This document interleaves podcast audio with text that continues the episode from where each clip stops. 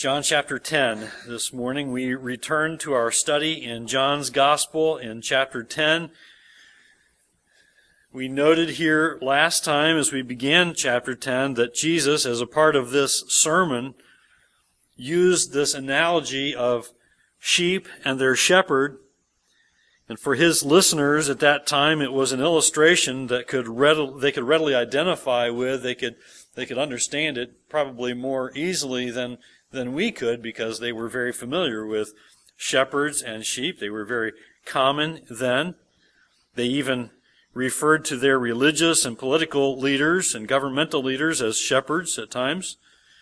And now you may recall from last week that in verse 6 we learned that Jesus' listeners didn't understand the spiritual truth. They understood the analogy of shepherd and sheep. That was familiar to them and common to them. And, and uh, similarly for us, we're familiar with the biblical language of shepherd and sheep. So we quickly identify with the analogy and think about the spiritual significance.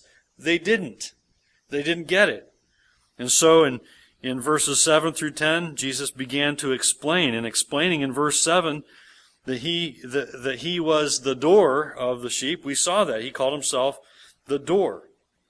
Now remember that every, uh, every time a, a shepherd would bring his sheep from the pastures in, in the evenings. They would take them to a sheepfold, and, and very often in their communities there were large common sheepfolds where shepherds would, would bring all of their sheep together, and there would be several uh, herds of sheep and uh, be brought in, flocks of sheep be brought into one common sheepfold, and they would go together and hire one who would be the gatekeeper, the doorkeeper of that common sheepfold. And we saw the imagery of that last time, and that sheepfold was often a a walled in area, a walled in area made of rocks, and there was only one entrance, one exit, one place in and one place out in that sheepfold. And, and the shepherd very often was that door, or if it was a common sheepfold, it was this hired gatekeeper paid to, to do that service, and he was the door. Um, I thought it was interesting. A, a, few weeks ago, I was reading in some of the commentaries about this passage, and, and one fellow re- related his experience of going to Israel and being in the in the, the land there where, where we see this set. And there was a shepherd with his sheep, and he was asking him about his duties, and, and he said, What about at night? What do you do? And he says, Well, we put him in the sheepfold, and, and there it is. He was looking at it. He says, There's no, there's no door. And the shepherd said, I'm the door. I'm the door. That, that biblical language we see, the shepherd not even uh, the, this commentator said, I don't think he was a believer, not familiar with the biblical language, but he said it. It was the biblical imagery that we see. Jesus says, I am the door. The shepherd said it himself. I'm the door to the sheep. And so that imagery for us is a, is a spiritual imagery that Jesus gives. Of course, the people then were, were struggling to see it. So he goes on to say, I am the door.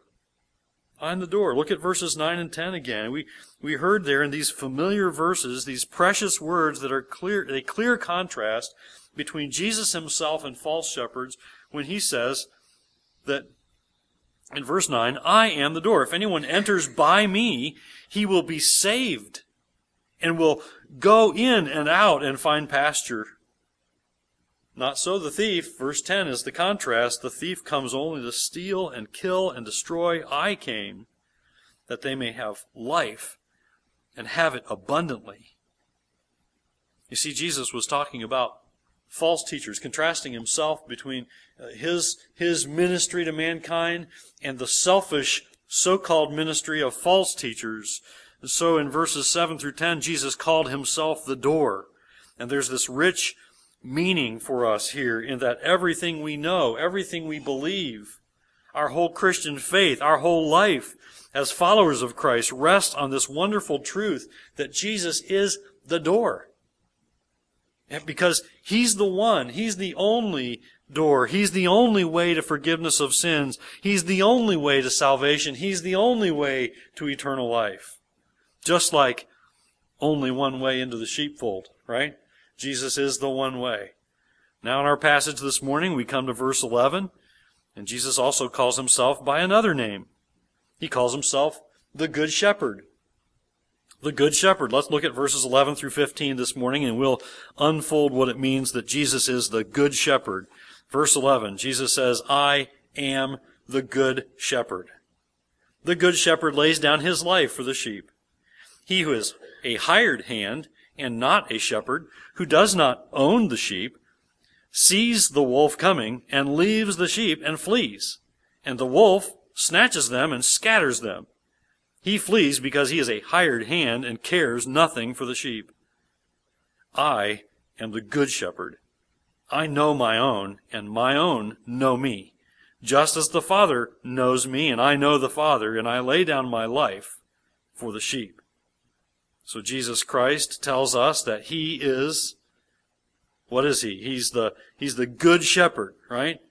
And as soon as we hear that, as soon as we hear that Jesus is the good shepherd, this, this picturesque imagery comes to mind. I think we hear often when we think of Jesus the good shepherd, and, and I had Jim read it, we think of Psalm 23, right? We, we come to Psalm 23 at, at times when we think about Jesus being the good shepherd. And we see this here when Jesus says, I am the good shepherd, and it causes us to think of this biblical imagery, the spiritual imagery, imagery as well. But in our passage, Jesus makes it clear that he's much more than, than a, a good shepherd. He's much more than a shepherd. Note what distinguishes, distinguishes him as the good shepherd. Look at verse 11. He says, I am the good shepherd. And look at this distinguishing characteristic of Christ as the Good Shepherd in verse 11. The Good Shepherd lays down his life for the sheep. So by Jesus' definition, Jesus says, the Good Shepherd does what? The Good Shepherd gives his life, lays his life down for the sheep. Now that would be, we would have to agree, that would be a seriously committed shepherd. Yeah? Now this was, uh, we need to understand here that this was not common language. This, in fact, the sheep and the shepherd imagery common, but the idea of a shepherd actually laying down and giving up his life for the sheep, that would be very unusual. Think of this. This is, this would be unusual. That a shepherd would give his life, willingly give his life for lowly sheep. But that's exactly the point. That's exactly the spiritual point Jesus is making. That's exactly the point. Jesus' deep love for his own sheep, his own people, those the Father has given him, his deep love and care for them is made very clear in that he is the good shepherd. Who does what? Who willingly lays down his life for the sheep. Voluntarily giving up his life for the sheep. Now, when we get to verse 18, and that's likely going to be in our next study, we're going to hear Jesus make that even clearer when he says, No one takes it, my life, no one takes it from me, but I lay it down of my own accord. I have authority to lay it down, and I have authority to take it up. Again, this charge I have received from my Father, says verse 18. So when Jesus says here in verse 11, I am the good shepherd, the good shepherd lays down his life for the sheep, that had to be, just think about that amongst these people, that had to be a remarkable statement. The good shepherd lays down his life for the sheep. Now, do you realize how remarkable that is? That we have a good shepherd that willingly lays down his life for his own. He lays down his life for the sheep. That had to be a remarkable statement to those people who heard him then, and it ought to be a remarkable statement to us, one that draws us to Christ. When you think of Jesus Christ as the Good Shepherd, you got to be drawn to faith in Christ. But, but wait, you're thinking, wait a minute, what about the shepherd who, who I mean, are, are, wouldn't there be shepherds who give their life in, in, in guarding the sheep? Well, no self-respecting shepherd would willingly give up his, his own life for the sheep. I think that, that makes sense to us, right? Why would we willingly give up our, our own life if we were the shepherd? Why would we willingly give up our own life for the sheep in, in caring for them? Uh, there were dangers involved in shepherding. There would be dangers out in the fields, taking the sheep out to pasture. There would be dangers that would come. There would be natural predators. There would be wild animals that would prey on the sheep. And a good shepherd certainly would defend the sheep. He would guard the sheep. He would protect the sheep. He would do things to scare away those animals or even kill those wild animals that would prey on the sheep. But he would never do so with the intent of giving up his life for the sheep. For one thing, that would be foolish. For a shepherd to go out and intentionally give up his life for the sheep, what about the sheep now that the shepherd's dead? Right? What, what about the sheep? Well, the sheep will be scattered. The sheep will be ravished by the, the, the wild animal, right?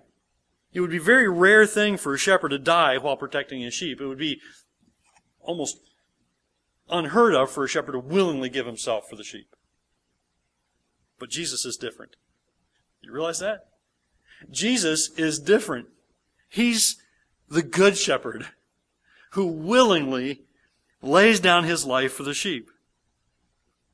Now, it, would have been an obviously rare thing for one who is not even the shepherd. We talk about the shepherd who, who may lose his life while defending and protecting and guarding the sheep because he loses it maybe to a thief or a robber or even to the wild animal that preys on the sheep as he, he's overcome by the wild animal. But it would be an obviously rare thing for the hired hand to face any physical harm while caring for the sheep. One who's the hired hand to lose his life while protecting the sheep would be almost unheard of. Look at, look at what Jesus says in verse 12. Here's why. He who is a hired hand and not a shepherd, who does not own the sheep. But there's the key. Who does not own the sheep. Sees the wolf coming and leaves the sheep and flees, and the wolf snatches them and scatters them. You see, the difference between the shepherd and the hired hand is that the shepherd owns the sheep, right? The shepherd owns the sheep, not the hired hand. For the shepherd who owns the sheep, the sheep are his livelihood. It's how he makes an income. It's how he makes a living. If something happens to the sheep, he is done. He is done.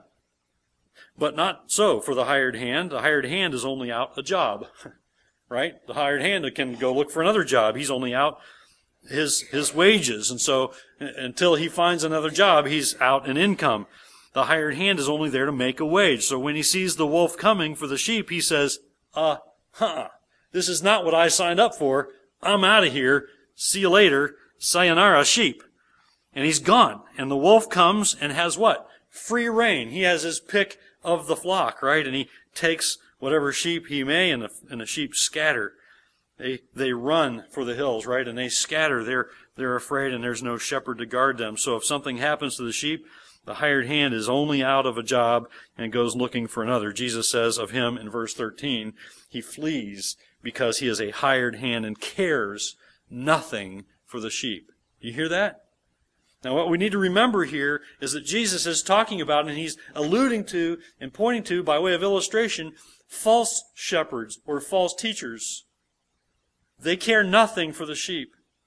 Who does the, who is the false shepherd or who does the hired hand only care for? He cares for himself, right? And why does he run? Well, because as the hired hand, he has no real concern. He has no real care for the sheep. He has no pride of ownership no real investment of his own. So he, he cares nothing for the sheep. And that is a clear picture of all false teachers. They only care for themselves. This is why it's so important for us to, to study God's Word, to know God's Word, to read God's Word and saturate our hearts and minds with the truths of Scripture so that we will be uh, able to identify those who care nothing for us so that we'll be able to identify those who are only out for them for their own interest, only looking out for themselves, because they do not care for us as God's sheep. They only care for themselves. But by contrast, and their contrast is remarkable, Jesus is the good shepherd. He says in verses 14 and 15, look at them, I am the good shepherd. I know my own, and my own know me just as the Father knows me, and I know the Father. And I lay down my life for the sheep. So here again, Jesus says he's, he's the good shepherd, and this time it's in relation to how he knows his sheep. How does he know his sheep? I know my own. I know my own. Those the Father has given him, he knows them. And it's in relation to how the sheep know the shepherd my own know me. We saw that imagery last week in the early verses of chapter 10, where The sheep know the shepherd's voice. And we talked about it. When the, when the shepherd goes into, into the communal sheepfold where there are several flocks or herds of sheep, and he, he begins to call, his sheep follow him because they know his name. They know his voice. They recognize his voice. And he even knows them by name so that he calls his individual sheep by name, by name if, if they're distracted by some other lamb or something. Looking, looking for food or grazing or whatever. He can call them by name and get their attention and say, follow. And then he leads. We saw that last week as well, right? The shepherd leads the flock. He doesn't drive them. He leads them out and he takes them to pasture and he, he takes them to protection and he takes them to water. So there's this imagery, this wonderful connection between the good shepherd and the sheep. He knows his own and his own know him. Just as the Father knows me and I know the Father. And not only that, he says in verse 15, I lay down my life for the sheep. Note the comparison here. This passage is full of comparisons. This one helps us see what Jesus' knowledge of the sheep is like. He knows all about the sheep. It's compared to the knowledge of God the Father to God the Son and, and the Son to the Father. It's, it's an intimate, caring, loving knowledge. Think about this. Jesus Christ, the Good Shepherd, knows you. If you're His lamb, if you're his sheep, he knows you. It's an intimate knowledge. He cares for you. He has a loving concern and knowledge of you. And note, too, the connection and comparison to the knowledge of one another the Father and Son share and how it relates to how Jesus, the Good Shepherd, lays down his life for the sheep. Just as the Father and Son, and, and, we can picture this in our minds, just as the Father knows the Son, and the Son knows the Father, and they have this intimate knowledge, so it is for the Good Shepherd and the sheep. Jesus, the Good Shepherd, lays down his life for the sheep because he cares for them. He loves them intimately, so he cares for them. He, his heart bleeds for them. Jesus literally, yes, bled for us and died for us, his sheep. It's an intimate relationship between the Father and Son, of course. We see it here. And it's an intimate relationship between the Good Shepherd and his sheep. There's a deep and caring love here. And note here the change in language. Jesus uses this language before in verse 11. He says, The good shepherd lays down his life. Now he says here in verse 15, I lay down my life for the sheep. I lay down my life for the sheep. What a, what a great encouragement to the follower of Christ here in this passage. What a great encouragement. We might see somehow the shepherd out leading the sheep, guarding the sheep, is attacked by a wolf, and in the course of protecting the sheep has laid down his life. He didn't go out intentionally ready and willing to die for the sheep, but he goes out to protect the sheep and, and the wolf overcomes him. Jesus Christ willingly gave himself for the sheep. I lay down my life for the sheep. What a great encouragement to the follower of Christ. And here's why. And there are two points I want you to see. Both of these points, commentator Leon Morris draws out. Both points give, give us understanding as to why in this life a Christian should center his whole life on Jesus Christ. And we've talked about this already this morning in our Sunday school hour, we talked about worship and why it's all about Christ. And when we understand more and more about, about Christ, the more we worship Him because the more we're humble before Him, the more we surrender our attitudes and our conduct and our speech before Him and we worship Him. Two points. Both point to the reason the life of a Christian should center on Jesus and, and what He does for us and what He's accomplished for us. Leon Morris writes, A good shepherd does not characteristically give his life for the sheep. The good shepherd does. A good shepherd doesn't, by characteristic, give his life for the sheep. The good shepherd, the good shepherd, Jesus Christ, does. So, so earlier, and we noted the contrast between a good shepherd who owned the sheep and cared for the sheep because they were his investment, they were his livelihood, and the hired hand who, who only cared for the sheep as long as it meant he'd, he'd be paid a good shepherd may, in the course of protecting the sheep, lose his life. He may, in effect, lay down his life for the sheep, be it from a wild animal or a thief, and the hired hand who would, who would run when faced with such danger. There's a contrast there, isn't there? Even so, the owner of the sheep, the one who owned sheep, would never willingly give his life for his sheep. That would be foolish to give up your life for your sheep. But what about the other sheep that, that, that you're shepherding? What about your own life? He would not willingly set out to lay down his life. He valued his own life. When it came right down to it, he cared for his own life more than the sheep. Not so the Good Shepherd. Not so Jesus Christ. And that's where Jesus is far greater than an average owner of sheep, far greater than any ordinary man. Jesus is the Good Shepherd. And he says in verse 15, I lay down my life for the sheep. You see, though it's not characteristic for a good shepherd to give his life for the sheep, the good shepherd does. Not characteristic for any old shepherd caring for even his own sheep, not characteristic for him to give his life, but the good shepherd does just that. Luke 19:10 says that Jesus came to seek and to save the lost. He came to give his life. He came to be the sacrifice for many. And we noted it earlier that, that we're going to see here next time that Jesus lays down his own life for those who are his. He does so voluntarily, of his own accord. Verse 18, Jesus says, of his life, no one takes it from me, but I lay it down of my own accord. I have authority to lay it down, and I have authority to take it up again. And so, we fix our eyes on Christ, yes? We fix our eyes on Christ. We get them off of ourselves. We get them off of false shepherds. We get them on the shepherd, the good shepherd. We fix our eyes on Christ because he came to save. But he does it by dying. The good shepherd saves the sheep by dying for the sheep and then being raised from the dead. And another reason the life of a Christian should center on Jesus and what he does for us and what he has accomplished for us is, as Leon Morris writes, the death, the death of the Palestinian shepherd meant disaster for the sheep. I mean, think about it. If the shepherd gives up his life for the sheep to save one poor lamb, and he dies, what about the rest of the sheep? And so Leon Morris says the death of the Palestinian shepherd meant disaster for the sheep because the sheep would be overrun and scattered, right? He says the death of the good shepherd means life for his sheep.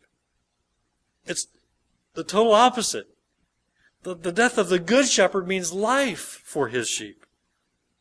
As Peter says in Acts 4:12, there is salvation in no one else, for there is no other name under heaven given among men by which we must be saved. You see, in Jesus' sacrificial, voluntary laying down of his life, there is eternal life for all who believe in him. You may believe in him even now. You may, you may trust in him even now. And that eternal life is yours now. You may rejoice together with us, right? As we lift up our voices in song and we rejoice in prayer in the way that we worship Him, we rejoice because it's finished. He's already given all for all of our sin. And in Jesus' sacrificial, voluntary laying down of His life is eternal life for all who believe in Him. You may not be a believer now. You may be sitting there hearing this this morning and realizing that, that you need the Good Shepherd. And you may believe in Him even now, even as I speak, in the silence of your own heart. If you will repent of your sin and turn to the Good Shepherd. Trust in Him, believe in Him, repent of your sin to God in prayer, and trust in Jesus Christ for your salvation. Don't wait. Don't wait. The Good Shepherd lays down His life for the sheep. He willingly gives up his life for you. So here's the good news. And it's all good news, isn't it? The death of the good shepherd means just the opposite of disaster, doesn't it? The real life shepherd, if he gives up his life for the sheep, is disaster for the, for the sheep, but not the good shepherd. It's the opposite of disaster. It means great gain for Jesus' sheep. Amen? It means great gain for all who put their faith and trust in Him. It means great hope. It means great promise. It means eternal life. It means an eternal home in heaven. It means a certain and precious destiny with the Lord where He will wipe away every tear and take away all suffering and there will be no sin there. Sin will have no more dominion over us. Death will no longer reign. And so we look to Christ alone, the Good Shepherd. Pray with me. Father in heaven, what a beautiful picture you paint for us here in your word. How, how beautiful and wonderful to see Jesus Christ as the Good Shepherd who willingly sacrifices his own life for his own sheep, for those you've given him. We, we praise you and thank you and glorify you. And God, I pray today, would you melt the heart of the sinner who's, who's saying, I, I don't know, I don't know, I don't, I don't need Christ. Oh God, I pray. Help them see. Help unbelieving hearts see and hear and understand their need for, for the good shepherd who's already done the work, who's already given his life, who's already accomplished the greatest sacrifice there could ever be. And he's done it for, for us. Father, I pray that you would open blind eyes, soften hard hearts. And God, I pray for your children this morning, help us. Help us to, to live every day with Jesus Christ at the center, focusing on what He's accomplished for us, rejoicing in what He has done, and the fact that it is finished and he conquered sin and death and hell and the grave and rose again and lives for our justification. God, I pray that you would help us to take great hope and encouragement and strength from that. That it's finished. Help us to live, yes, lives of obedience. Help us to take in the truths of your word and be moved and challenged and encouraged and even convicted by those truths. But God, I pray, help us to, to realize that we can't do anything to make ourselves acceptable before God, but, but simply trust in Jesus. And help us to trust in Him, the Lamb, the Shepherd, the door, the one who lays down His life for the sheep. In Jesus' name we pray. Amen.